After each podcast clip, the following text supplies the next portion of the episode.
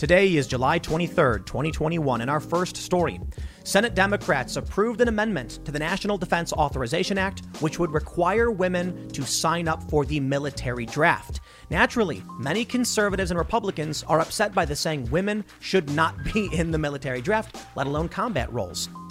In our next story, Joe Biden essentially accuses Republicans of believing that Democrats are sucking the blood of children in an extremely odd exchange where he refuses to answer a question of a reporter about defunding the police. And in our last story, a Republican governor in Alabama says it is the fault of the unvaccinated that COVID is spreading. Republicans are just Democrats going the speed limit. And before we get started, if you like this show, give us a good review and leave five stars. And if you really like this show, please share it with your friends. Now, let's get into that first story.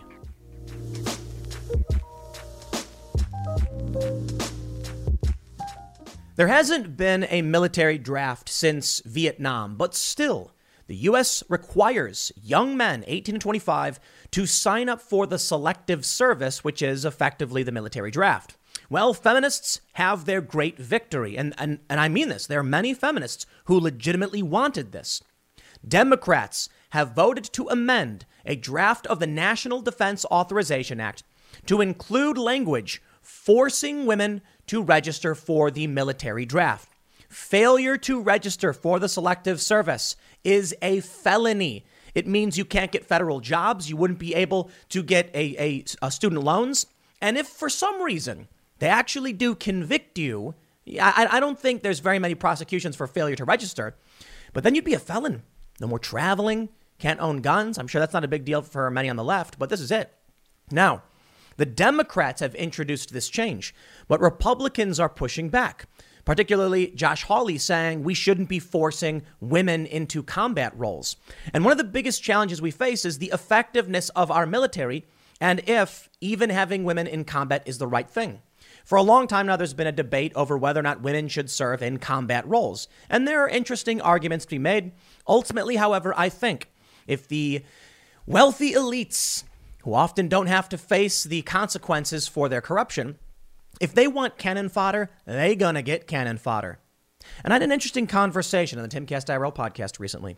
When talking about the potential for war or conflict, I, I can't remember who told me this, but they said there's not enough young men right now. We don't have enough children. And you know, we have to use young men to fight these wars, so we may not see hot conflict without it. Ah, but what about the pool of young women? What about 17 year old women right now? Guess what? The, NDAA, the National Defense Authorization Act, will likely be signed into law sometime this year. It passes every time without question over the past 60 years. It's never failed, no matter how many times they've filibustered, no matter how many arguments they have, it passes. That means all these young women, y'all got to sign up for the draft. What does that really mean? Well, here's what I think will, will happen. I think ultimately, nothing. Women who are, you know, 17 right now, maybe 18, 19, I mean, it's up to 25. So they probably are going to make 24 year olds have to sign, you know, sign up for the draft. I don't think you're going to see anything. I mean, look, uh, I, as well as many others, we all signed up for the selective, selective service. None of us get drafted. Now, in the event of war with China, however, which seems like it's becoming increasingly likely, you might actually get called upon to serve and serve in combat. Now, outside of the argument of whether or not people should, uh, women should be drafted, you do have the controversy over lowering standards. And we've got this story from a couple years ago. The Wall Street Journal argued women shouldn't be in combat, noting that the Marines were lowering their standards because women couldn't pass the test. And now here we are. A couple years later, we learn that 53 women have passed the test.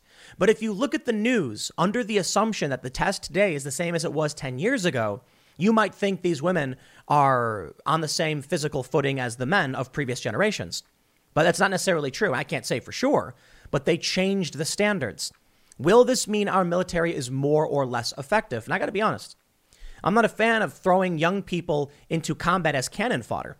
But even even if you, you lower the standard and you get less qualified people in combat, you get a lot more people in combat. And as we learned from the Soviets in World War II, they simply sent wave after wave of their own men at the Nazis, them getting crushed and blown up and wiped out. But hey, mass produced crap was better than high quality, but in short supply weapons. I wouldn't call it crap. Basically, the idea was The Soviets produced a whole bunch of really cheap garbage, but they had so much of it. They had so many cheap tanks that even if the Nazis were able to blow one up, they had too many more. Instead of focusing on these really high quality and great tanks that could be taken out with one hit, they said wave after wave of our own men, just like Zapp Brannigan. So maybe, ultimately, if you're a warmonger, you're thinking, look, we may see a 20% reduction in effectiveness from, uh, you know, a co-ed military, but we get a 40% increase in cannon fodder. Well, let's see exactly what's going on, and we'll talk about some of the arguments about women in combat. Before we get started, however, Go to timcast.com where we have this beautiful article already published. Become a member to get access to exclusive members only podcasts, members only episodes of the Timcast IRL podcast, as well as you will support our fierce and independent journalism, which we are we are working hard to improve and do better every day. We just launched this past week with the new newsroom, so you know, give us time to get things better. We got fact checkers joining on board. We're going to be launching a new show soon, the next week or so, plus a new D&D show. We're going to be building a whole bunch of cultural shows with your support as a member. But don't forget to like this video, subscribe to this channel, and share this video if you think this news and these arguments and these ideas are very, very important. Ultimately, I'll give you the information to the best of my abilities, but I want you to decide what you think is right for you and your family. Should women be in combat roles in the military? Well, let's start with the with the big breaking news. Senate Armed Services Panel votes to make women register for the draft. Democrats introduced the change to be added to the National Defense Authorization Act for 2022. Now, Republicans said no to this. Unfortunately, the Republicans don't control the Senate, and this passed. They say the Senate Armed Services Committee has voted to amend language in their annual guidelines and require women to register for the draft for the first time in American history. The NDAA uh, Act approved by the committee on Wednesday amends the Military Selective Service Act to require the registration of women for selective service, according to a summary released on the closed door vote. There has been no draft in the U.S. since the Vietnam War when millions were required to serve without volunteering. Despite the hiatus, all American men between the ages of 18 and 25 must register with the Selective Service System should a national emergency arise. Pentagon officials have repeatedly claimed that they intend to keep service volunteer based. Now, they can claim that all they want, my friends, but it's entirely possible. China invades Taiwan. China has threatened Japan. And not even China, I mean Russia. We've got a real potential for war. We often do, don't get me wrong. And many have said we're in the war. That may be true too. In fact, we may be in a cyber war. Actually, I would say, in my opinion, we're in a cyber war with China. No joke. And we could talk about Russia and Iran and all that stuff. And, and yes, they're probably belligerents in this conflict as well. But the main, the principal actors are the U.S. and China, in my opinion. China's got powerful hackers. They've got powerful interests who are likely seeding propaganda, misinformation, hacking our critical infrastructure. They want Taiwan. And I think they might try and take it. And what does that mean? It's interesting that this language is being introduced at a time when we've talked about Thucydides' trap and the fourth turning. If you're not familiar, Thucydides' trap suggests that when a rising economic power is about to displace the dominant economic power, a war breaks out. Wouldn't that be ever so convenient for the US that we are attempting to double our active military pool? Now, I shouldn't say double, but double the availability of wartime cannon fodder. You know, I don't really like to call young people cannon fodder, but I'm making a point about the callousness of the elites who would send us off to these foreign wars. They say those who do not sign up for the selective service face the possibility of being ineligible for federal financial aid to go to college. The Supreme Court refused to hear a similar case on gender based registration last June, saying it remains to be seen, of course, whether Congress will end gender based registration under the Military Selective Service Act, wrote Justice Sonia Sotomayor in an opinion joined by Justices uh, Stephen Breyer and Brett Kavanaugh. But at least for now, the court's long-standing deference to Congress on matters of national defense and military affairs cautions against granting review while Congress actively weighs the issue. That, I actually think, was a fair ruling. And the reason was four years ago, Congress said, said they were going to uh, uh review this. They were going to have a panel or committee and determine whether or not it made sense. So as they're actively doing their due diligence to determine whether or not they want to make this change, the Supreme Court said, we, we can't weigh in on this right now. And sure enough, well, technically the lawsuit wins, right? They didn't win in the lawsuit, but they were arguing. It was it was this it was this men's group arguing that it was unconstitutional to force only men to be in the draft. They're going to say Republicans and Democrats have been debating the issue of including women in the draft since 2017, shortly after the military changed its regulations and allowed females to uh, serve in forward facing combat missions. The House Armed Service Subcommittees will take up the NDAA on July 28th and 29th, and their full panel will consider the bill on September 1st, according to a report from Roll Call. Unlike the Senate, their markups are typically open to the public. Roll Call noted that the NDAA has been signed into law for 60 consecutive years. Could this be, my friends, the poison pill the Democrats have injected to make sure this bill cannot pass? No, the Democrats control the Senate and the House. They're going to pass this. Joe Biden's going to rubber stamp it. Have you seen the price of gold lately? It's hitting all time highs. And when it comes to investing in gold, check out Noble Gold Investments. They have a track record of excellence that's second to none. Just look at their thousands of five star reviews on Trustpilot, Google, and the Better Business Bureau. Customers rave about their knowledgeable staff, smooth investment process, and life changing results, which you can see for yourself online. That's the kind of reputation you can count on. But it's not just about the reviews. Noble Gold Investments truly care about their clients. They take the time to understand your unique needs and goals, and they give expert guidance every step of the way. That level of personalized service is rare in this industry. Look, when it comes to securing your financial future, you can't afford to take chances. Go with the gold company that has earned the trust of countless investors. Visit noblegoldinvestments.com slash Tim Pool today and discover why Noble Gold Investments is the only choice for smart, secure gold investments. Or call them at 877 646 5347. Again, that's 877 646 5347. So there is the potential that this is the one time in 60 years the NDAA is just so abhorrent that it cannot be approved. Yeah, sorry. Rand Paul tries to filibuster, but the Democrats want it, they gon' get it. Politico reported this. Senate Democrats propose requiring women to register for the military draft. It's the Democrats who wanted it, so congratulations to each and every one of the Democrats who are now shocked to find out. Oh man, I, I just gotta say, how many 18 to 24 year old women were like, we're gonna go vote for the Democrats, woohoo, and high fived each other, and then they, they voted their, ma- their mail in ballots?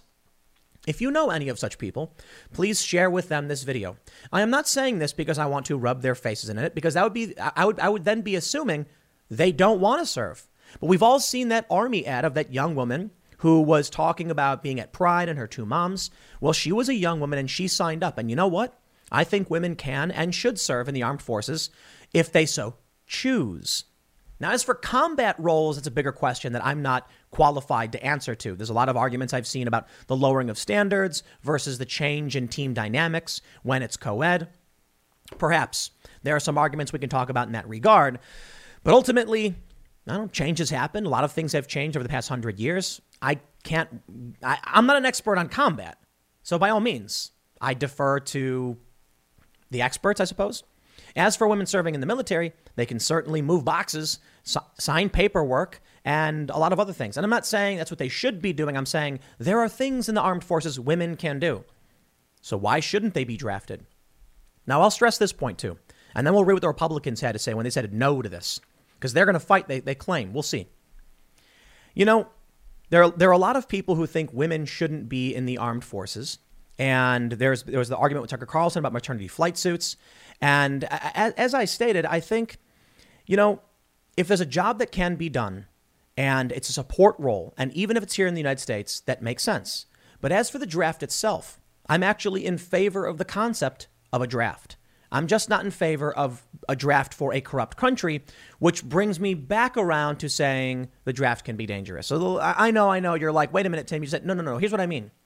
The general idea of a draft, let's say I'm, i live in a small town and someone says Antifa and Black Lives Matter are coming, they're going to riot. You, they said, come here now. You, we're taking all able-bodied individuals to defend our town. Well, okay. What am I going to do? Sit back and hide like a coward? No, I'm going to stay and I'm going to defend my home from extremists. If China was uh, coming and invading the United States and we saw, you know, attacks and, and airstrikes, yeah, I'd say, let me know what I can do. Now, to be completely honest, I think I would be most effective at a local level And there is a big challenge and a hard question of if, let's say right now in the United States, China invaded the West Coast, they're attacking Seattle, California, they've, they've occupied San Francisco, and we're trying to move in, and they say anyone able must, this is it, it's World War III, everyone. You know what? I'm going to be honest. Begrudgingly, that's, that's hard, but I'd say, tell me what you need me to do. I will not let someone come to this country in America, United States, and force anyone in this country, even people in San Francisco, the oligarchs, and all the awful things that happen. What I'm not okay with, and, and, and I'll stress this point the line is somewhere between local and national because there's an argument about being forced to, to, to even be conscripted to defend your own country, but I think we got to defend our own country. But then you get to the international conflict stuff. And this is where I draw the line. The, the problem with the draft is that it's used by the corrupt establishment to send people to die in foreign wars for no reason. So, nah, that's why I'm not okay with that. But at principle, I'll put it this way too. I don't like unions. Why? Because unions today are corrupt. But I do like collective bargaining. And I do like the idea of going on strike and the essential functions of what unions were supposed to be. I like the idea of telling people, guys, I'm sorry, but we all have to fight to defend our homes and our, and our, and our country. I don't like the idea of them saying, you're fighting for your country by going and dying in Vietnam. And thus, the draft was bad news. But here's what we get from Republicans Burgess Everett, he is a Politico reporter, says five Senate Republicans opposed expanding registering for the Selective Service potential draft to women. Hawley and Cotton among the no votes yesterday, per sources. It was approved in Armed Services Committee onto NDAA as amendment 25, 21 to 5 per committee rally. So we're there there are actually Republicans who are like, let's do it. Okay. Well, Josh Hawley has issued a statement. He says, I voted against forcing women to enter the draft, and here's why. American women have heroically served in and alongside our fighting forces since our nation's founding. It's one thing to allow American women to choose this service, but it's quite another to force it upon our daughters, sisters, and wives. Missourians feel strongly that compelling women to fight our wars is wrong, and so do I. I don't agree with that at all. I do not agree with that at all. I, I, I fighting our wars. Okay, may, maybe actually I shouldn't take that. I, will I'll walk it back a little bit. Women in combat. Okay, maybe that's the right, not not the right thing, but women can serve. And and and if and if we need a draft to defend this nation from a threat, then why not women? That makes no sense. The real question I think Josh Hawley should be asking is about combat roles. That's a different argument. Well, therein lies the problem. They made the they changed the combat roles thing first. Women can serve combat starting back, I think, a few years ago. Now, with the draft, that will put women in combat, and therein lies it, it, it could, the problem. They could have done it the other way around, but ultimately we end up in the same position. Tom Cotton says Our military has welcomed women for decades and are stronger for it. But America's daughters shouldn't be drafted against their will. I opposed this amendment in committee, and I'll work to remove it before the defense bill passes. Maybe what really ends up happening, because it's not set in stone, maybe what ends up happening is a whole bunch of feminists call their Democratic politicians and say, "You better remove this because there's no way I'm signing up for this for this stuff." If you don't sign up, it's a felony. Yeah, keep that in mind. Maybe they get it removed. I'm not entirely sure. One response to Tom Cotton said, "If a draft becomes necessary, all should be prepared to fight. Sending our sons to carry these burdens alone is unreasonable. If we haven't the stomach for battle, we shouldn't enter a war." I'm a third generation veteran and woman. It's a fair point. We need everybody to defend this country in the event we, have, we actually have to defend it. But again, my concern is are we going to be sending people off to foreign wars for dumb reasons to die? Now, in the end, if women aren't going to be in the draft, then I don't think you can force men to be in the draft. I just don't see it. We have this tweet from Chip Roy. Chip Roy is a congressman from the great state of Texas who writes It should be our political mission to defeat any member of Congress, Senate or House, in either party who forces this garbage on our daughters. This is a non starter and is all out political war. The Republicans may push back harder than we realize, but I am not convinced they'll be able to stop the NDAA. 60 years. 60 years. Now, ladies, let me just remind you something you are not familiar with because this country does not have equality, that for which you are correct. Equality would mean you would know about what happens if you fail to register. So, all of you young men out there, please share this with young women you know who are wondering what's happening. The Selective Service, SSS.gov, says if required to register with the Selective Service, Failure to register is a felony, punishable by a fine of up to $250,000 and or 5 years imprisonment. Also, a person who knowingly counsels, aids, or abets another to fail to comply with the registration requirement is subject to the same penalties. Unless a man provides proof that he is exempt from the registration requirement, his failure to register will result in referral to the Department of Justice for possible investigation and prosecution. Now, truth be told, there are many states where it's basically automatic. You know, when you're signing up, they just you just check a box and then you're done. Some states don't do this. So you need to register. And now, should this pass in September, young ladies, herein lies the problem. There may be many young women who don't know the bill passes. Why? Because they don't pay attention to politics. So what happens? Well, if you are a young woman who lives in a state, and let's say you're 23 or 24, they pass this bill, and now you are between the ages of 18 and 25 and required to register for the draft, and you don't, you've committed a felony. And you might not even know about it. That's why it's important people know this is happening.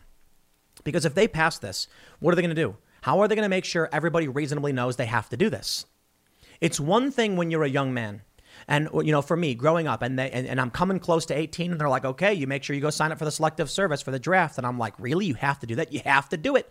And culturally, we know we have to tell young men to do this. And when I go to the DMV or whatever, they're like, also, you realize now that you're this age? I'm like, yeah, yeah, yeah. So we fill out the stuff, we fill out the card, we send it in, we're done, right? There's no culture built around telling young women to do this. We can't just build it overnight. Now, I don't think necessarily we're going to see a lot of prosecutions in this regard. I don't think they're going to go round up women and arrest them. However, you can't get student loans. You won't be able to, in some circumstances, get jobs in the federal government. So, what happens if this young woman now is 26, a couple years from now, and they're like, "Oh, we see that you never, uh, you never signed up for the selective service. You didn't register for the draft. Sorry, we can't hire you. Sorry, we can't give you student loans. Sorry, you committed a felony." What happens if you actually plead guilty to a felony? They say, in addition to potential criminal repercussions, failure to register may make a man permanently ineligible for certain benefits. But let's just change a man to anyone. That could be you, ladies. Now, if you don't agree with this, well, I don't tell you, because I certainly think this is equality. Which brings me to this story from the Wall Street Journal opinion section.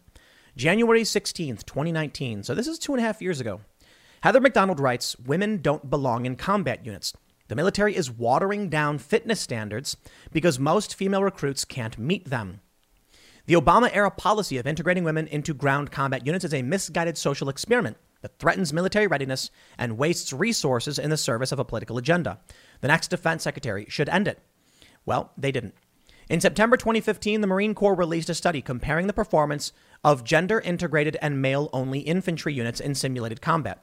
The all male teams greatly outperformed the integrated teams, whether on shooting, surmounting obstacles, or evacuating casualties. Female Marines were injured at more than six times the rate of men during preliminary training. Unsurprising, since men's higher testosterone levels produce stronger bones and muscles, even the fittest women, which the study participants were, must work at maximal physical capacity when carrying a 100 pound pack or repeatedly loading heavy shells into a cannon ignoring the Marine study. Then Defense Secretary Ash Carter opened all combat roles to women in December 2015. Rather than requiring new female combat recruits to meet the same physical standards as men, the military began crafting gender neutral standards in the hope that more women would qualify. Previously, women had been admitted to non combat specialties under lower strength and endurance requirements. Only two women have passed the Marine Corps' fabled infantry officer training course out of the three dozen who have tried most washout in the combat endurance test, administered on day one. Participants hike miles while carrying combat loads of 80 pounds or more, climb 20 foot ropes multiple times, and scale an 8 foot barrier. The purpose of the test is to ensure that officers can hump their own equipment and still arrive at a battleground mentally and physically capable of leading troops. Most female aspirants could not pass the test, so the Marines changed it from a pass fail requirement to an unscored exercise with no bearing on the candidate's ultimate evaluation. The weapons company hike during the IOC is now gender neutral, meaning that officers can hand their pack to a buddy if they get tired, tired rather than carrying it for the course's full 10 miles. Who was the president in 2019 who could have made these changes and pay attention to this? It was Donald J. Trump. And he didn't do it. Where are we at now? Military.com says 53 women officially become Marines at formerly all male boot camp. They say 53 women in the first ever co ed company to train at the Marine Corps West Coast Training Base completed the Crucible Thursday morning. The demanding three day event is the culminating exercise at boot camp, and the recruits were presented with the coveted Eagle, Globe, and Anchor pins. Afterward, and called Marines for the first time. The female platoon, which is part of Lima Company, 3rd Recruit Training Battalion, won the final drill competition, said Captain Martin Harris, a spokesman at the recruit depot. During the competition, drill instructors are given a list of tasks at random that their recruits must perform on the parade deck. Each platoon is evaluated individually by drill masters. Winning the competition, Harris said, requires good teamwork, efficiency, and discipline. Well, good for them. You know, bravo. Congratulations on completing the task. But did they only complete it because standards were reduced? That may be the case. Well, times change. Gender neutral might not make sense to a lot of people, but like I said, man, the Soviet strategy was to send wave after wave of their own men into. It's a joke, by the way, because that's uh, uh, from Futurama. But the idea is quantity over quality. When you take a look at the history of warfare, you go back way back in time, you'll see something interesting. Early on, people needed to be trained with swords, with you know, tra- trained in that combat where they clash into each other and they're hitting each other, trained to a certain degree. Untrained individuals, ooh, it was bad. Well, you can see in like East Asia where they developed specialized weapons and specialized production of, uh, of swords and things like that. They had great technique and uh, uh martial arts. Skill dominated all. The samurai of Japan, skilled, disciplined, honorable. But something changed. You see, it was the, the invention of, or I should say, the mass production of armaments, of, of, of ordnance, of guns and rifles and all of a sudden now you could hand a gun to a regular to, to some random young person and say, you know, fight this person. They still needed some training. A little bit. Here's how you reload. Here's how you do this. Substantially less, however. They could point, and the destructive capability of those firearms made them substantially more effective than well trained samurai who didn't have guns. And maybe I'm wrong about the whole samurai thing. That's my general understanding. They became obsolete. Didn't need that warrior class anymore. Just take a young person, here's your rifle, and have at it. That changed everything. Now they were like, we can conscript anybody, not need to worry about training because these weapons hold the power. Where do you think we're headed now?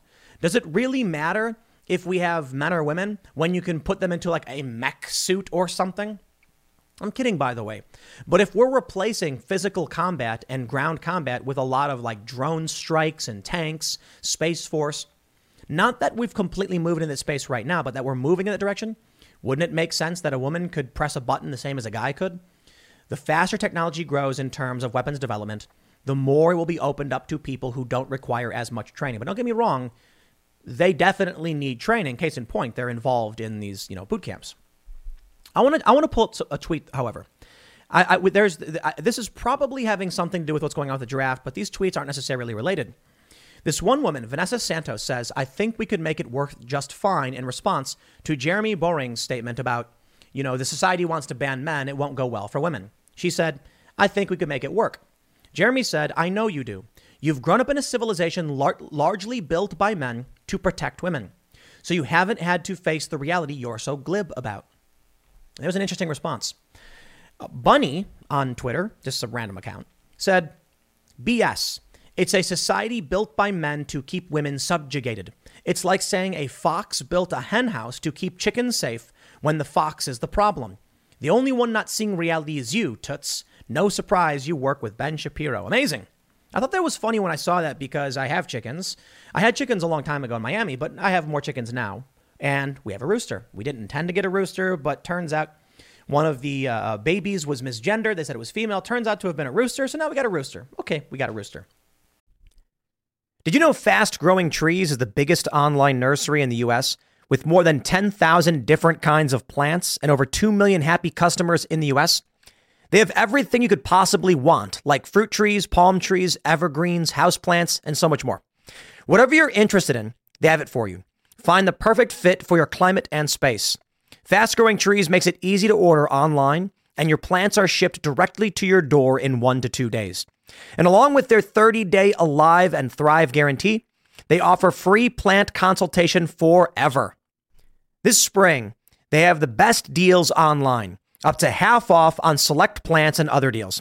And listeners to our show get an additional 15% off their first purchase when using the code POOL at checkout.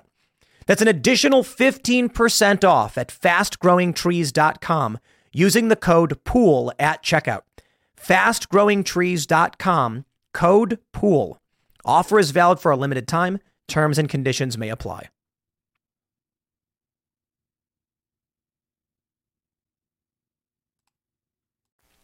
You see the problem with these worldviews? This guy, or this person, whoever this is, a fox built a hen house. Why would a fox build a hen house? The fox eats the hen. The analogy is dumb, but let's break it down for what it is. The reality is the rooster builds the hen house. Like, not literally, humans do. Why do humans build a hen house? Well, I have a chicken coop that is double fenced in like it's two layers, and it even goes down about a foot into the ground. Why? To protect them, not to subjugate them. They live a glorious, safe life. And in fact, my chickens, we're not even going to eat. We've long said that these chickens are going to live a long and healthy life and die of old age. Because the goal of having these chickens isn't to just chicken farm. We got them because we want to have chickens and have fun. They'll lay eggs, but they only lay eggs for a few years. After that, they don't lay eggs anymore and they just consume. A lot of people just usually eat them at that point, but we're not. We're gonna, you know, have them on our YouTube channel and people can watch chickens do chicken stuff. The reality is, here's what I said. It's like saying the roosters built the hen house to keep the hens safe from the fox. The fox is the problem. Take away the rooster, and the hens die one by one. Now, I understand humans are not chickens, but what these people don't understand, they genuinely believe the dangers of the world are literally the men who are trying to stop the dangers of the world. It's not so simple. You know, someone asked, what's the fox in this analogy? And it's a predator. That's it. So you take a look at the history and, and, and, biological evolution and, and why we ended up with patriarchy and gender norms, and it's quite simple. It really is. Basic math, as I've long stated. Uh, I, I, shouldn't I, actually. I don't credit, don't credit me with this. I'm just some guy who reads stuff on the internet. If you have a tribe of people with hundred men and hundred women, and 99 men die that one man, he can have kids with all of those women, and within nine months, there can be 99 children. Women can pick up the slack and take a lot, take on a lot of these roles. It's a weakened society. I mean, you lost almost half of your people, but one man can bring it all back. Now, if you have the same tribe, but 99 women die, you're doomed. Women make humans, men do not. I mean, okay, I don't get me wrong. Men and women together will make a human, but the woman is who actually, whose physical body produces the new person. That's why men typically would go out and do the more dangerous things, and women would stay protected because women were, were substantially more valuable in terms of biology and evolution. Now, that's still true to this day, except because there's this mass population, because people don't want to have kids anymore, we don't need those same gender roles. And so naturally, things start to break down. Traditional gender roles naturally start falling away, whether you like it or not. And some people still live in rural areas and dangerous areas where women need to be kept safe, and some don't. But let me make a point about the chickens. The rooster may be brutal. He may jump on the back of those chickens and they squawk and they scream and all that stuff. He may be tough and he pushes them around. And he's the top of the pecking order. But it is a well known fact. If a predator comes, the rooster will warn the hens and they'll run and hide and the rooster would even run full speed to the predator and fight, sacrificing his own life to keep those hens alive. Man. So, pros and cons, you tell me about your perspective. Should women be in combat? There is something absolutely magical about the fact that a man will run full speed towards a grizzly bear to keep his wife and his children safe, and he will be mauled to death for it. There is something truly magic about the noble rooster who will run full speed towards a coyote, knowing he will die because he wants his hens to escape. It's, it's bravery. Now, perhaps if you have 12 hens and one fox, they could all attack and gang up on the fox and maybe even fight back. And I've heard stories about stuff like that. But the hens are smaller, softer, they're more tender. You know, people say you don't want to eat a rooster, they're gamey and tough. It's hard to eat. Chickens, moist and delicious. We love chicken. We don't eat rooster. We go to chicken, we buy chicken. We don't eat rooster. I mean, I guess some people do. You can eat whatever, right?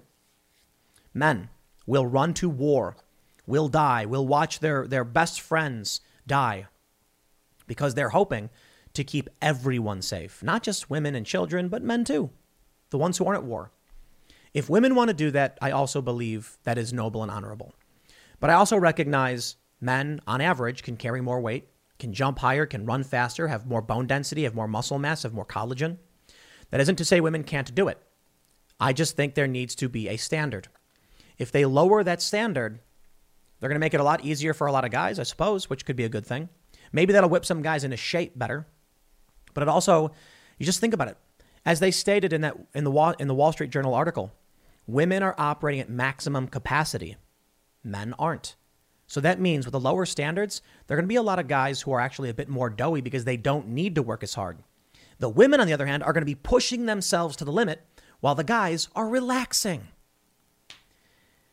You know, the path to hell is paved with good intentions, huh? Well, ladies, welcome to the draft. I hope you enjoy it. We'll see how it plays out. Next segment's coming up tonight at 8 p.m. over at youtube.com slash timcastirl. Thanks for hanging out, and we'll see you all then. Speaking to a reporter, Joe Biden was asked if there are people in the Democratic Party who want to defund the police, which is a stupid question because you can look at what Ocasio Cortez and the squad have said and just know that, yes, there are many who want to defund the police. There are many prominent activists associated with the Democratic Party, nonprofit organizations, and they all say defund the police. And there's even an article in the New York Times that says, yes, abolish the police. Okay, now that we've got that out of the way, Joe Biden's response was absolutely insane. He asks in response, without answering the question, are there people in the Republican Party who think that we're sucking the blood out of kids? The answer to that question is no. Now, what do I mean by no? I'm talking specifically about like actual members of the Republican Party in terms of prominent positions. Perhaps there may be some lunatics somewhere because, you know, nothing's absolute, I suppose. And there are certainly people who vote Republican. I guess you could technically say are members of the Republican Party. Sure. But come on. You know, we're, we're not entertaining these, these fringe, insane conspiracy theories about the Republican Party and Russia. And we're not going to entertain this stupid, psychotic garbage about the Democratic Party and people like Joe Biden. More to the point, Joe Biden was asked a real and serious question about defunding police, something that is happening all over the place, something that has resulted in widespread crime. And his response is to be insane and not answer it. Now, ultimately, it's, it's not the, the biggest thing in the world that Joe Biden wouldn't answer a question. What I find interesting in this story and what I think is important is the fact that Joe Biden is jumping to this very extreme line of thinking. And it says a lot about what Joe Biden says. One thing I've been highlighting over the past uh, week or so is that Joe Biden said the Republican agenda, the current agenda on voting legislation, is the greatest threat to our country since the Civil War. Joe Biden is one of these extremist lunatics that he, he claims to be railing against. Okay, so, so here's my point. There may be Republican voters who think Joe Biden is this evil demon who, who eats kids or something. Well, Joe Biden is the inverse of that, who thinks that there's a white supremacist takeover of this country, that Russia is doing all this crazy nonsense and Trump is colluding and all that stupid conspiracy mumbo jumbo trash. He does not live in reality. Perhaps he ain't all with it. The bigger picture here is we've, we've got a bunch of stories that I think just shows us the bifurcation of this nation. I don't see it as being fixable. I think we're in an untenable situation. That doesn't mean I'm worried. Doesn't mean I'm feeling negative at all. Uh, things happen. You know what I mean? I guess if you were hoping that the United States would remain this stable utopia golden age forever, maybe you're upset about it. I think the reality is that things change, and I'm not expecting you know mass chaos or or, or uh, necessarily you know brother on brother civil war in that sense. It's fourth and fifth generational warfare; it'll be different. But I will point out it could just be that I've witnessed and experienced these kinds of situations around the world, and I'm not all that worried about it, to be completely honest. Joe Biden may be one of the most divisive, divisive presidents we've ever had. We currently have the January 6th defendants being beaten and, and held in solitary. We have our schools being taken over by cult ideology. We have more more riots in New York, and they're they're pounding on trying to hold this guy's car, and he drives through. Now they're claiming he rammed the protesters. It, right now, there is a fight for power. And we heard it from Jose Lamas. Do you see that on Timcast IRL? A member of the anti Castro underground in Cuba. And he said if these Black Lives Matter people get real power, they will start killing people. And he's not wrong. And I think we're going in that direction. Does it mean I'm scared? No. Am I worried? No. Um, but that could just be me. Because there's a few things. One, maybe maybe it's extreme to think anything like that would happen. Maybe. But then there's that, you know, saying just because you're paranoid don't mean they're not after you. So maybe they're re- we really are on the cusp of something truly nightmarish and dangerous. And in any case, I think I'll be all right. I'm not saying, you know, I'm not saying that we'll be able to maintain this company in the event of complete political destabilization, or I'll get to, you know, keep living in the middle of, uh, uh, well, I guess I'll probably keep living in the middle of the woods, but, you know, having friends and, and, and, and playing these games and stuff. If things get really bad, you end up living in a tent in the woods, foraging, hunting, and then eventually farming a little bit, and you become self sustainable. You move away, you get away from the cities. I think the worst case scenario is yeah, I go back to the life that I, I, I've, I experienced when I was when I was younger, and the things I've seen when I traveled overseas during these conflicts. I'm not all that worried about it. Suppose if you have a family and kids and a house and you're trying to figure out your future, this may be very worrying. I don't know what you do other than have kids, instill your values, homeschool them, and prepare for the worst, hope for the best. Now, the story here from timcast.com is uh, quite simple.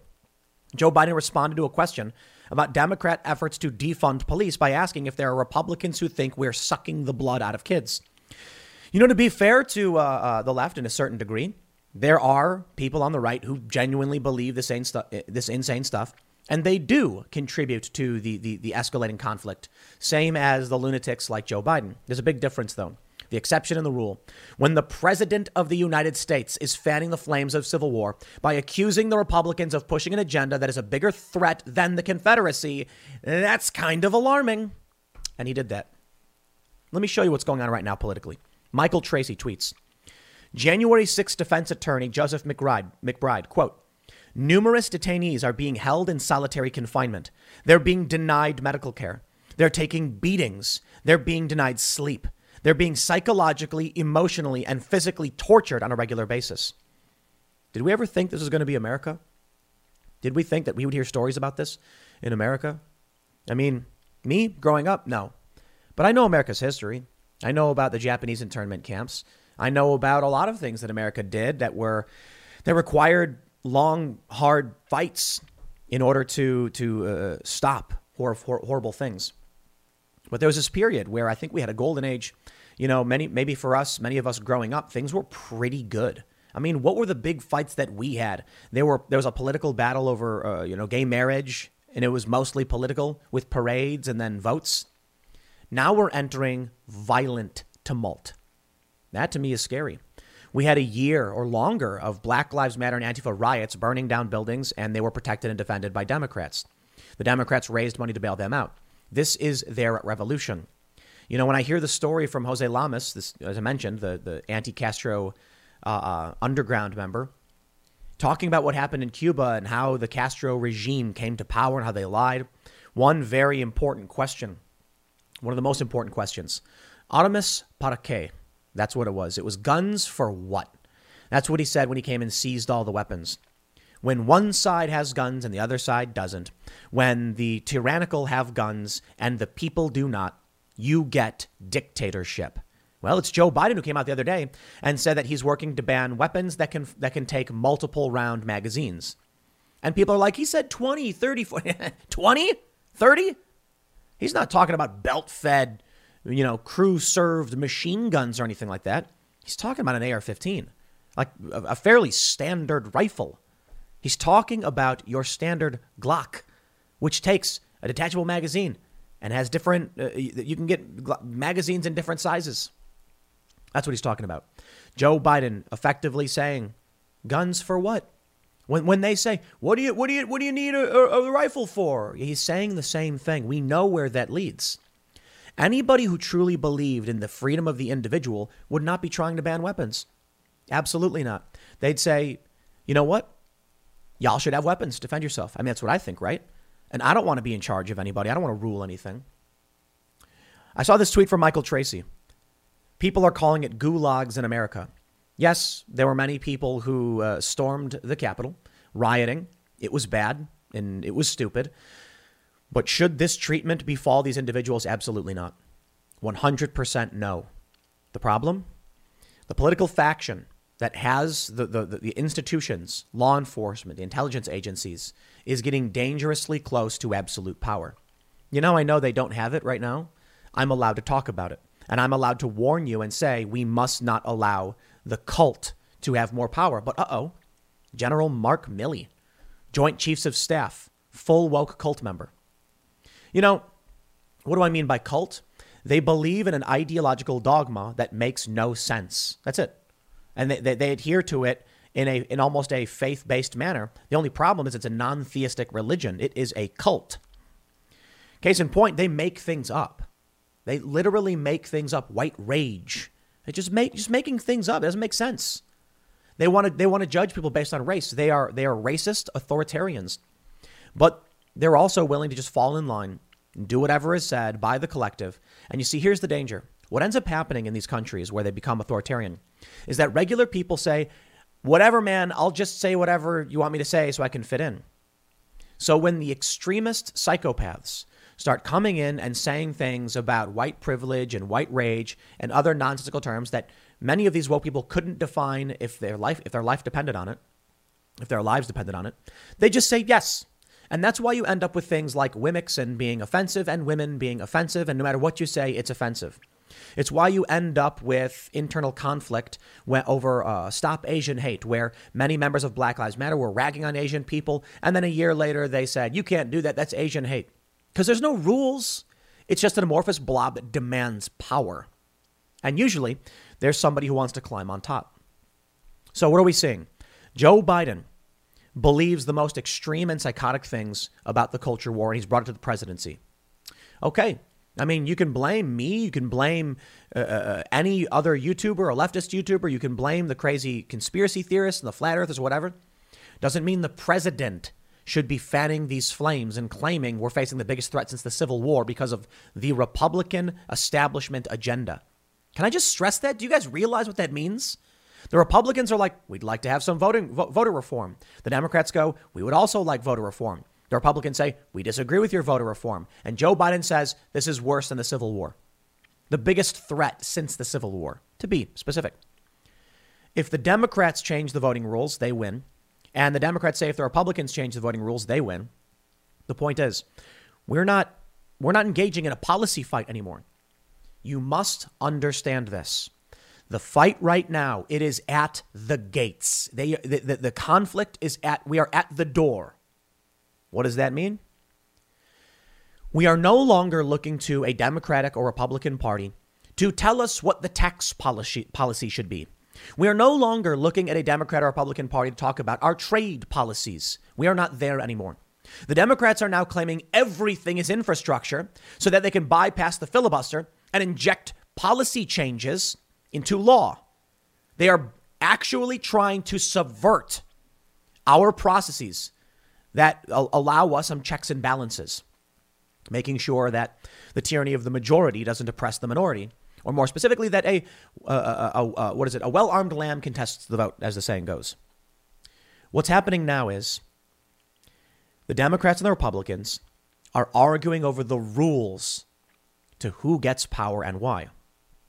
And that, to me, is the most alarming thing. Instead of saying, we agree, here's the rules, here's who gets to be in charge and who gets to have the vote, and then deciding policy issues on like endangered birds and stuff like that, they're screaming at each other about how the, they, they, they, are, they are able to gain that power. That's what's scary about Joe Biden saying this about voting legislation. If the Republicans back down, the Democrats' H.R. 1 will open the floodgates. It will be an axe through the gate, bam, smashing it open, lowering the voting age, other, other insane policies, Nas- effectively nationalizing our elections.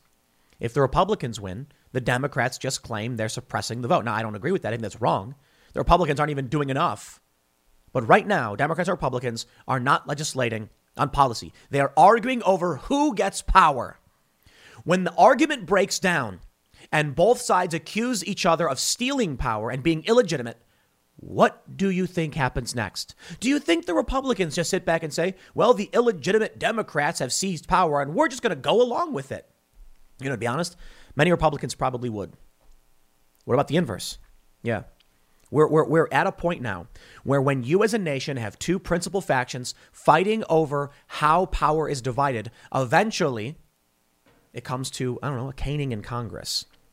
You ever, you ever see the, um, the thing they do when you're playing baseball to figure out like which team goes first or whatever, and you grab the bat and then everyone puts their hands on it, and then whoever can put their hand over the top of the bat and touch all their fingers to the other hand. You know what I'm talking about? You ever see that? You put your hand like this, then the other player puts their hand above it, and then you put above it, and then you try to get your hand over the top, and then if you can't, then you've got to like you know get your hand in there. It, it's it's a, it's a little game, and then whoever can get their hand on top, they get the ability to play first. That's what it feels like. Now, granted, that's a game. You don't end by hitting anybody with a baseball bat or anything like that. But in politics, when when the, the worldview of both sides is so fractured. It's another morning, and you're all set for work. You grab your coffee, head out the door, and your car decides today's the day it won't start. Panic sets in. You're not just late, you're stranded. Get ahead of unexpected car repairs before they strike with CarShield the most trusted vehicle protection company. For almost 20 years, CarShield has saved millions of drivers from repair nightmares with low monthly plans that cover up to 5,000 major parts and systems, like pricey transmission and engine repairs and check engine light mysteries. Visit CarShield today at carshield.com/carlson. Plans include unlimited miles, 24/7 roadside assistance, help with flats, lockouts, and rental car options. Save 20% and get a free quote by visiting CarShield online at carshield.com/carlson. Don't wait for the next surprise. Choose peace of mind with CarShield. Go to carshield.com/carlson and save 20% today. We're at this point where people are not getting a fair trial. The Constitution is not being upheld. One side is punishing political prisoners in violation of, you know, defying the Constitution, and they don't care and they continue to do it. They want to ban free speech. Uh, uh, uh, I'm hearing reports, rumors that people are struggling to text message each other. Now, I don't know if this is true, but we do know it's been reported by Politico. The Biden administration and the DNC are working with phone carriers to block, to censor misinformation, as they call it, a violation of the First Amendment. Just because you use a private business or entity to violate someone's rights doesn't mean the government is not doing it. I want to bring you now to the grassroots here. The Washington Times Teacher fired for criticizing deadly riots in Chicago files civil rights lawsuit. This goes to uh, the Chicagoland area, to Palatine High School in Illinois. Now, uh, it's not Chicago, it's a suburb of Chicago, but it's Chicagoland area for sure. I'll tell you the, the simple issue here. It's a Chicago area teacher filing a lawsuit because she posted on her Facebook, I believe it was on Facebook, criticizing, uh, they say she criticized deadly Black Lives Matter riots in Chicago on her personal Facebook page. She goes, they say, Jean Hedgepeth, who taught for roughly 20 years, commented on the violent Black Lives Matter riots that occurred across the country after George Floyd. One of her posts said, I don't want to go home tomorrow. Now that the Civil War has begun, I want to move. Another post said she found the term white privilege as racist as the N word. She also praised figures such as Candace Owens, a black pro Trump political activist. When she returned from vacation, she found out the school board was holding a meeting in July considering her termination based on her comments. In a 5 to 2 vote, the board moved to fire her. As a result of the action taken against her, she has suffered substantial damages, including a loss of income and unemployment benefits, loss of reputation and personal humiliation, and emotional distress, among other injuries, read the lawsuit filed in the Northern District of Illinois last week. Ms. Hedgepeth accused Township High School District 211 of violating her First Amendment rights, which they did. They're a public entity. They can't fire her for her speech. A spokesman from the district said it was aware of the lawsuit. At this point, it is a legal issue, and we as a district cannot comment on any details. We can't confirm our board approved a resolution regarding the suspension and dismissal. Judicial Watch is assisting her, they say. The school district took what could have been a teachable moment about respecting diversity of viewpoints and turned it into a clear civil rights violation, said Tom Fitton, president of Judicial Watch. Jean Hedgepeth had every right to express herself freely and openly on her personal Facebook page. They say the Supreme Court has generally been protective of free speech rights outside of schools. Now, it may be that the school just loses, she gets her job back. Does she really want to work in that environment? I've been in situations like this. I've filed lawsuits against uh, uh, employers before, and ultimately, what happens is they, they, you know, the, the, the, our lawyers come back and say, now you can have your job back, or you can accept retro pay and it's over. And I'm like, what does that mean? And they're like, they'll, they'll pay you up until this point as if you were working. That's it. And I'm like, but that's not me winning anything. They, they put me out of work unjustly, and they're like, take it or leave it. And I'm like, if I get my job back, then they just fire me again? He goes, well, retaliation is illegal. And I was like, yeah, but they'll just make up a reason to fire me. I'll take the job back, I'll get no money, and then they'll say, oh, what's that? You were late by a minute. Bye bye. So what do you do? You walk away. Does she really want to go back to an environment full of racists and psychopaths? Probably not. But the, po- the reason I bring this up, this story in particular, of the 600 or, or so school board battles happening across the country, how many schools are actually in this country? So the conservatives can scream all day and night and cheer when the parents come out and say, we will not stand by idly while critical race theory is being taught in schools, you do realize there are substantially more schools than schools that have these fights going on. Now, we'll see. You know, far be it from me to, to say that Steve Bannon is incorrect here. Bannon is a, political uh, expert in many ways, and he said come August 15th, you know, coming up soon, when the moms start seeing what's happening with their kids and what their kids are learning, they're going to lose it. And that may be the case. It may be the case. But I look at how many fights there are. I look at how many school board battles there are, and I'm not so convinced. But regardless of any of that, I take a look at what's happening with these schools. They're coming for your kids. They're, they're coming for your children. Now, I can add one more to this just as a final sign off. CNN's half empty town hall with Joe Biden brings in just 1.4 million viewers, more than a million fewer than Fox News' regular programming. Fox on a regular basis gets more than that. The President of the United States giving a town hall explaining what's going on in his views couldn't get more views than one cable channel? And Fox News lost tons of viewers. What does this mean? I'm not saying this to rag on CNN and their crappy viewership. This is Joe Biden. I'm saying this to show you that a large portion of this country does not care about and will not listen to Joe Biden. I don't know where we go. Like I always say, maybe this is a calm period. Everyone's tired. They're burned out. They're not willing to fight. There's no political willpower. Come the midterms, things calm down. Things slowly start to ease. But I, I don't see that with Joe Biden. Now, to be fair, maybe Biden loses it and Kamala Harris becomes president, then she's just a run of the mill Democrat. But I just, I do not see with the ideologies of this country diverging so severely, how anyone, how their worldview can re, can jump that gap. Now, some people change parties. Some people are woke and then they change, and there there are allegedly people who were Republican and then all of a sudden now find themselves to be woke. That I don't believe, to be completely honest. Maybe some people, I'm sure. You know, nothing's absolute.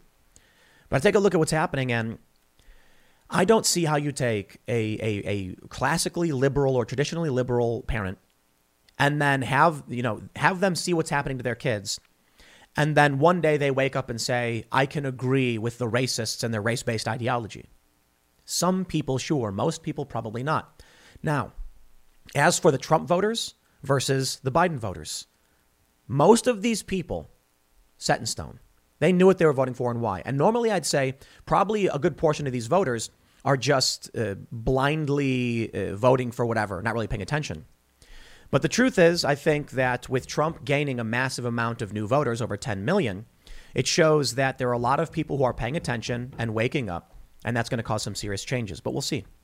I think we're headed towards some really serious uh, conflict.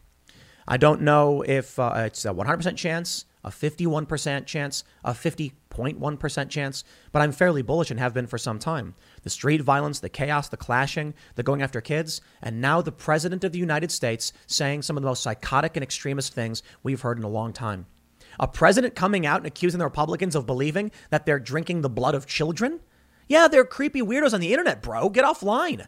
Flat earthers have been around for a long time. The internet didn't invent these people. We'll see. Maybe I'm wrong. Next segment's coming up at 1 p.m. on this channel. Thanks for hanging out, and I'll see you all then.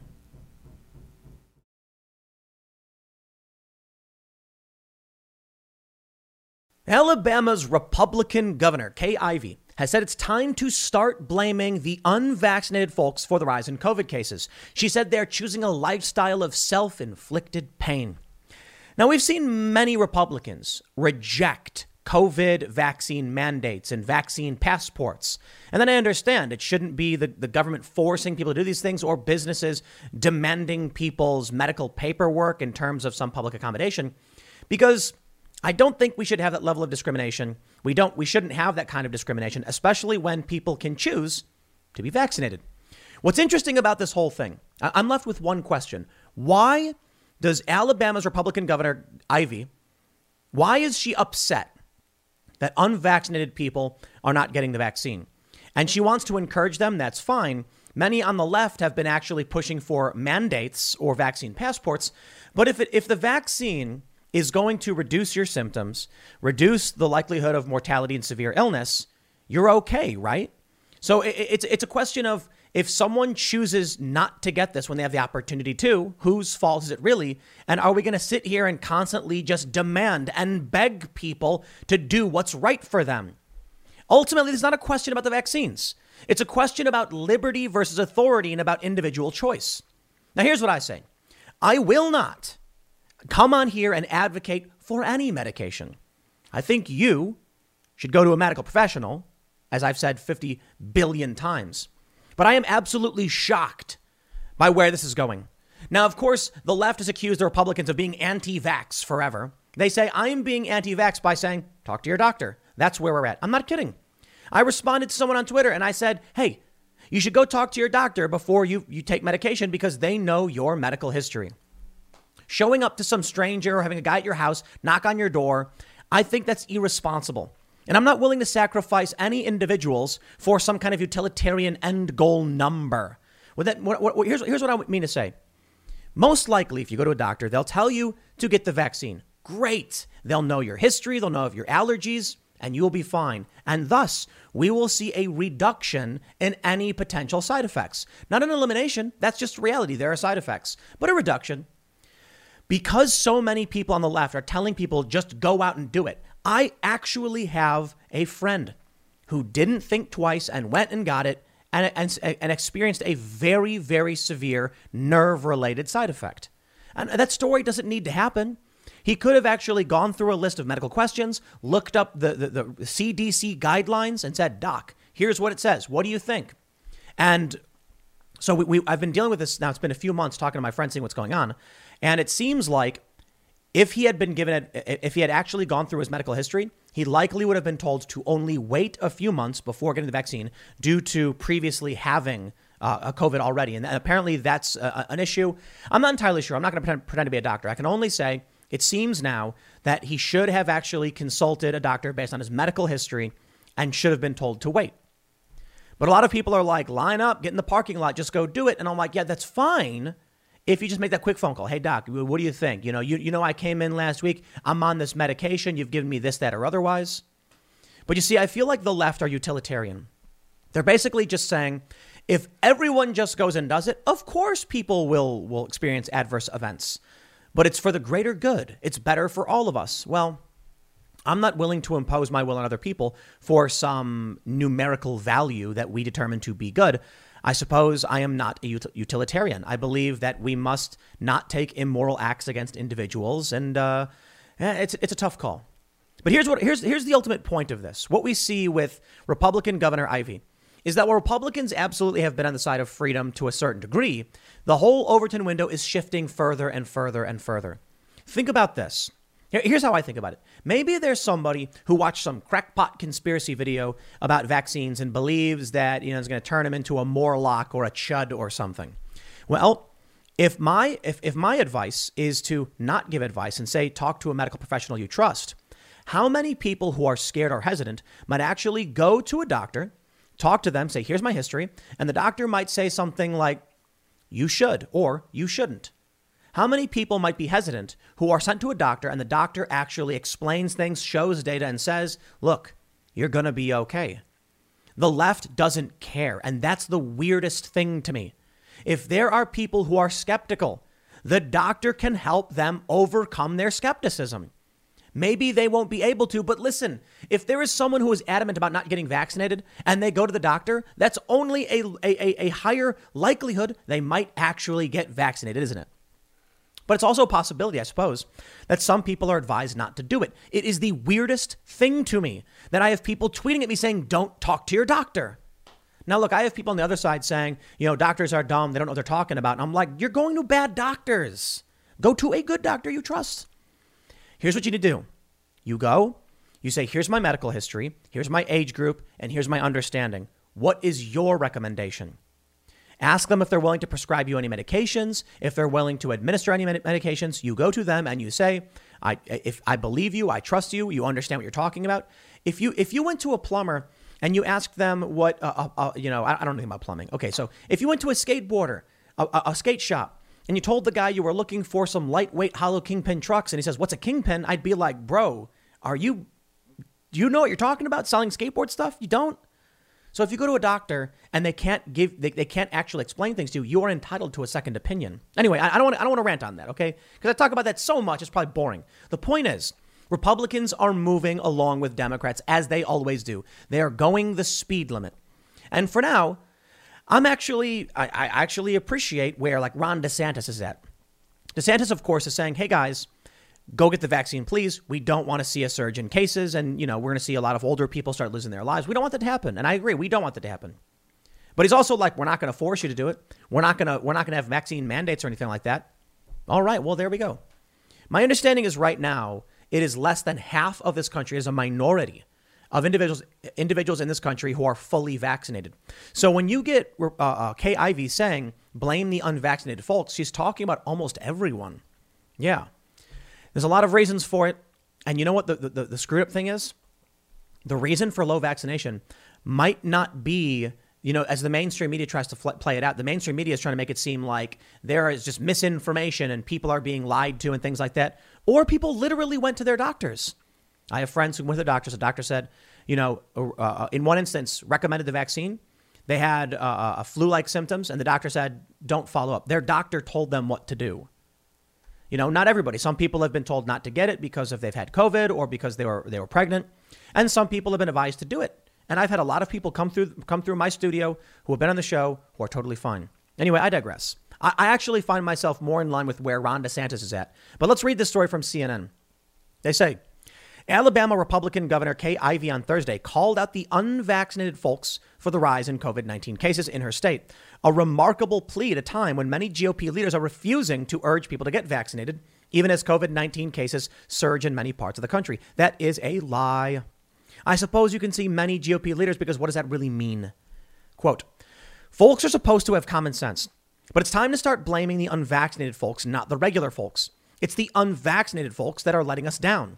Ivey told reporters in Birmingham. All right, maybe they'll explain to us why, but if someone gets the vaccine and they're protected, why should we why should we impose any will on anybody who has chosen what they think is best for them?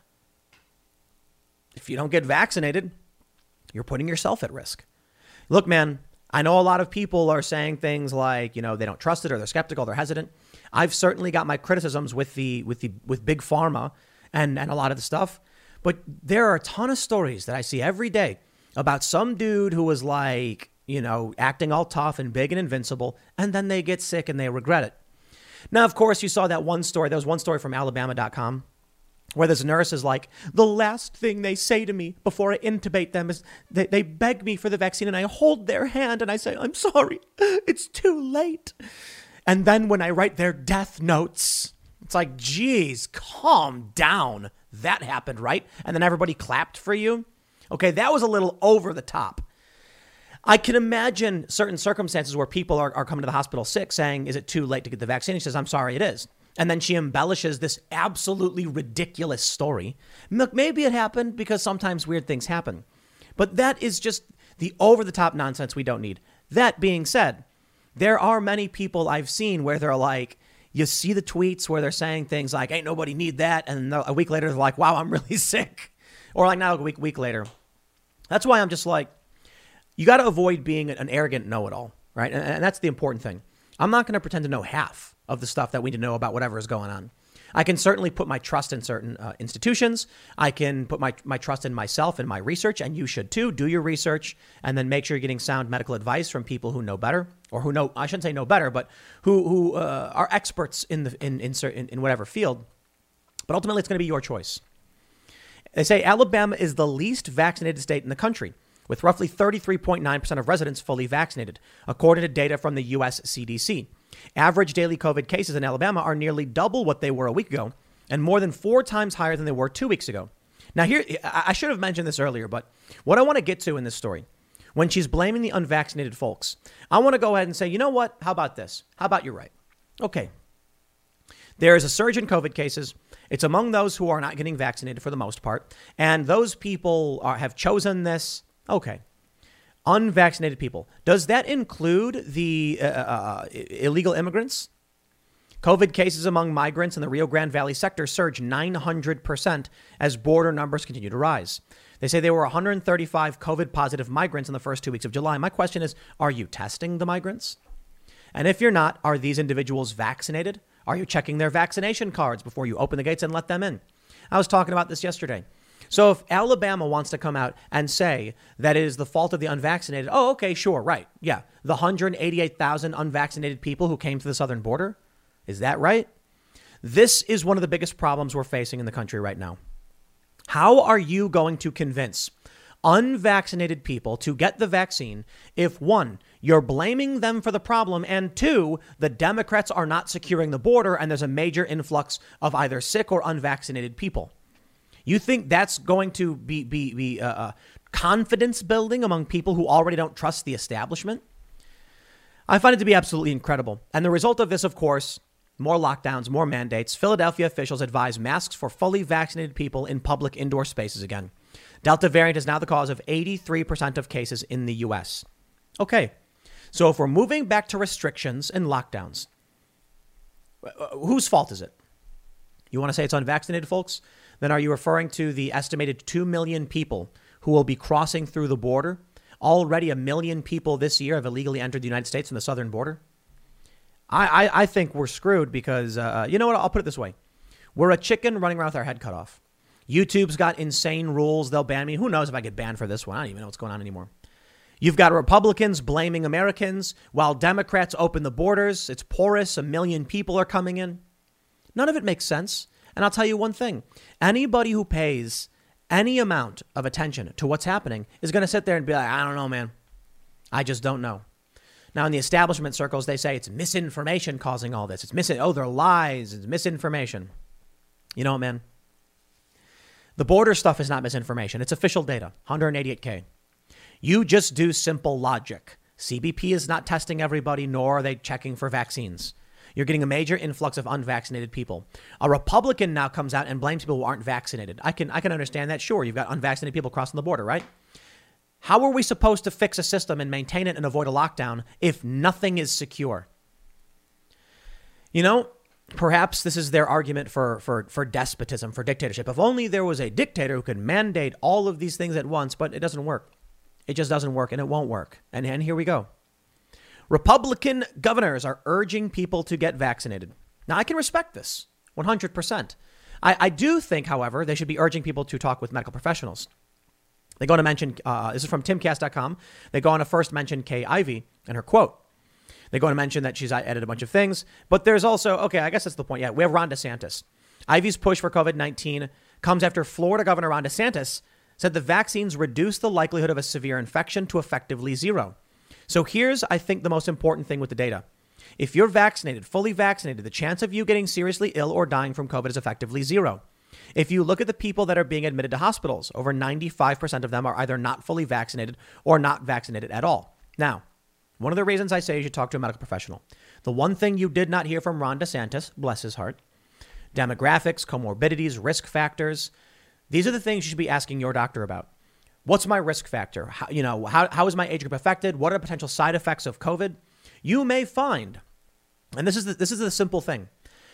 Of course, there's this major push from the establishment for vaccination. Uh, the, I think the, the, the death rate of COVID may be like you know 0.27 percent or something like that. Uh, um, yeah, I think that's I think that's I could be wrong. I could be wrong. So don't, that's that's why I'm saying go talk to a doctor. Don't take my word for it. But the the risk factor for vaccination is like less than one tenth of that. A lot of people don't trust the official data.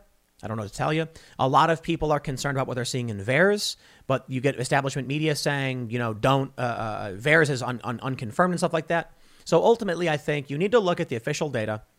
You need to break down your risk factors and go through this. The point is, Ron DeSantis wants everyone to, get, everyone to get vaccinated, but he is not a doctor. He doesn't actually know what's best for you, and I wouldn't expect him or Ivey or any Democrat to.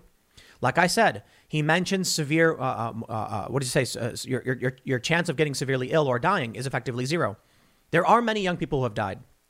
I think since the start of COVID, you've got 300. Uh, uh, I'll give you estimates. Around 300 or so people between the ages of zero and 17 have died you've got uh, like almost 3,000 or so up to like 24. I think like under 39 is like 6,000. Under 40, it gets a little bit more. It goes up to like, I think 20,000 or so. It really does start to go up the older you get. But one thing I want to make sure people understand Recession and inflation are here. Gas, housing, and everyday goods are up, way up. And you want to be ready for any situation. So, what would you do if there's no food on the shelf? ARC Heirloom Seeds are here to help. Did you know 99% of seeds sold today can't reproduce? With Heirloom Seeds, you only have to plant once, then you can grow year after year, giving you and your family stability and security because things are getting crazy out there. Our all in one seed kit provides everything you need to grow your own food. This premium seed kit has over 65 varieties, 50,000 seeds in stores for 15 years. You'll also get our exclusive seed guide to make growing a no brainer. ARC Seed Kits is a family owned and operated business and the most trusted name in the nation for over 15 years. Our mandate is to get heirloom seeds into every home in America. Go to arkseedkits.com today and get free shipping by entering promo code podcast. That's arkseedkits.com, promo code podcast. Get your seeds, get prepared, get growing. arkseedkits.com. You can spread it to older people. Older people can get sick and die. And for people who are in their like 40s and 50s, there is a decently higher uh, mortality rate from COVID. And these are not people who, these are middle aged people. They shouldn't be dying. You know what I mean? So when we look at the COVID death rate, we can see a decent amount of people who are over 40, but still under, say, 70. Regardless, I don't want people who are 85 to die. I don't want people who are 70 to die or, or, or any age to die. The one thing that people often bring up, though, is that people who are over the age of, you know, like 70 is life expectancy and comorbidity. Sure, but let's reduce, you know, death across the board. Here's where we're at, though, in my opinion. Lockdown's bad idea. Mask mandates, I don't think are going to be a good idea. I think it'll be a bad idea. And the reason for it is we should protect the vulnerable. We should uh, take reason, reasonable, reasonable precautions. But if we are now experiencing a Delta variant, if we're now experiencing the epsilon variant, which has been reported as well, is this not just something we're going to have to deal with? It's gonna happen. Are we gonna lock down again? We very well may. We already have Piers Morgan saying that the Tokyo Olympics should be canceled. I got a feeling they're going to cancel the Tokyo Olympics. I do. There's like nobody there. They're trying desperately to make this thing happen. But we can't live in fear like this. I'll put it this way if people aren't getting vaccinated and they choose not to or are advised not to, what are we supposed to do about it? You, you go door to door and mandate it, you, people would lose their minds. And not only that, some doctors might tell people they can't. So we have Eric Clapton right now. He's saying he will not perform at any venue that requires vaccination. I think that is the right thing to do. Why? There are people who want to get the vaccine who can't. There was one story I saw. This was hilarious. Media Matters got all mad. Sean Hannity had a caller call into, I think it was his radio show. The caller said that he's a cancer survivor. I so I immediately I Google searched getting the vaccine and cancer survivors, and you know what the CDC says? I should say the, the the the various experts. They say if you are a cancer survivor, you need to talk to your doctor before getting the vaccine. And I'm like, shouldn't that be for everybody? Well, they assume that it's mostly safe enough that most people will be fine, but if you're a cancer survivor, especially. So this guy goes to his doctor. He's telling Sean Hannity this. And the doctor says, You have a compromised immune system, so you probably should get the vaccine. And the man said, Okay, doc, will you prescribe it considering my, my the risk factor? And will you administer it?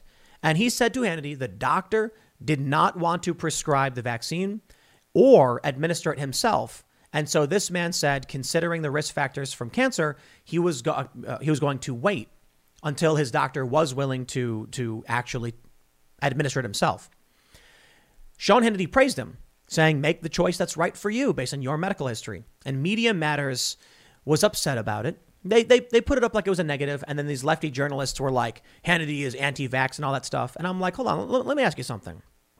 If you go to your doctor and the doctor recommends something, but does not actually prescribe it, and I don't mean a literal prescription, okay? Here's what I mean I could recommend a lot of things. I could be like, yeah, you know, I think uh, uh, uh, going out running would be would would be great. You probably feel better. Saying something like that as a recommendation is very different from saying, dude, I need you to go start running now. Okay, it need you need to do it.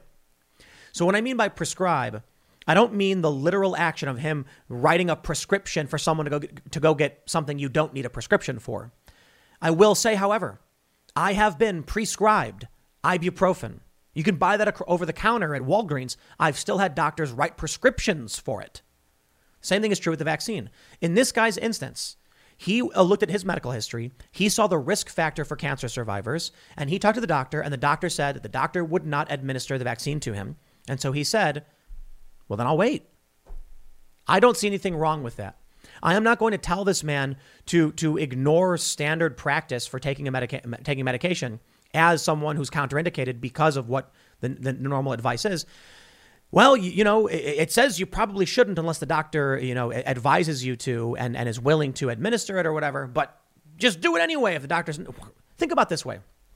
If you get recommended something like ibuprofen for painkillers, and then you say, okay, doc, but, but are you willing to prescribe me this as part of the medication? And he says, no. I'd be like, I can understand that recommendations are one thing from an expert, and I can respect the recommendation. I think for most people, you don't need a prescription to get the vaccine. And if you're healthy and you're not worried about side effects, and your doctor says, look, you don't got none of that, you're fine, then you're probably fine. But in this instance, you literally had a guy with a counter indication, with a risk factor, and the left was mad that he wanted the doctor to sign off on it. Let me make this clear. If you are scared and your doctor will not sign off considering your risk factor, Find another doctor and get more advice because it may turn out the reality is cancer survivors, you know, some of them shouldn't get this. I can't speak. They say it's because there's different kinds of cancer. I don't know, man. I'm I'm just I'm getting burned out on all this. I don't know. I don't know if I'm if we can even uh, get into this stuff anymore. To be completely honest, what am I supposed to say? Here we go again. It's the same thing over and over again. It's the same stupid thing I've said 50 billion times. If people don't want to get the vaccine, then what are you going to do about it? Shut, shut the whole world down? There's already photos of like airports where they're like vaccinated and unvaccinated or whatever. I don't know, man. My advice was that, uh, uh, you know, to, to, to wait due to, due to allergies.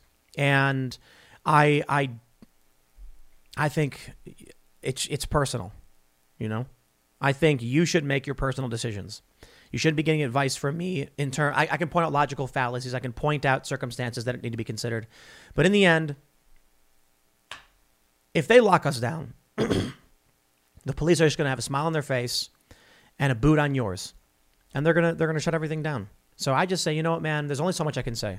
There's only so much I can do. I'm gonna move out to the middle of nowhere. I'll leave it at that. Whatever. I'm done. Next segment's coming up at 4 p.m. on at YouTube.com/slash Timcast. Thanks for hanging out, and I'll see you all then.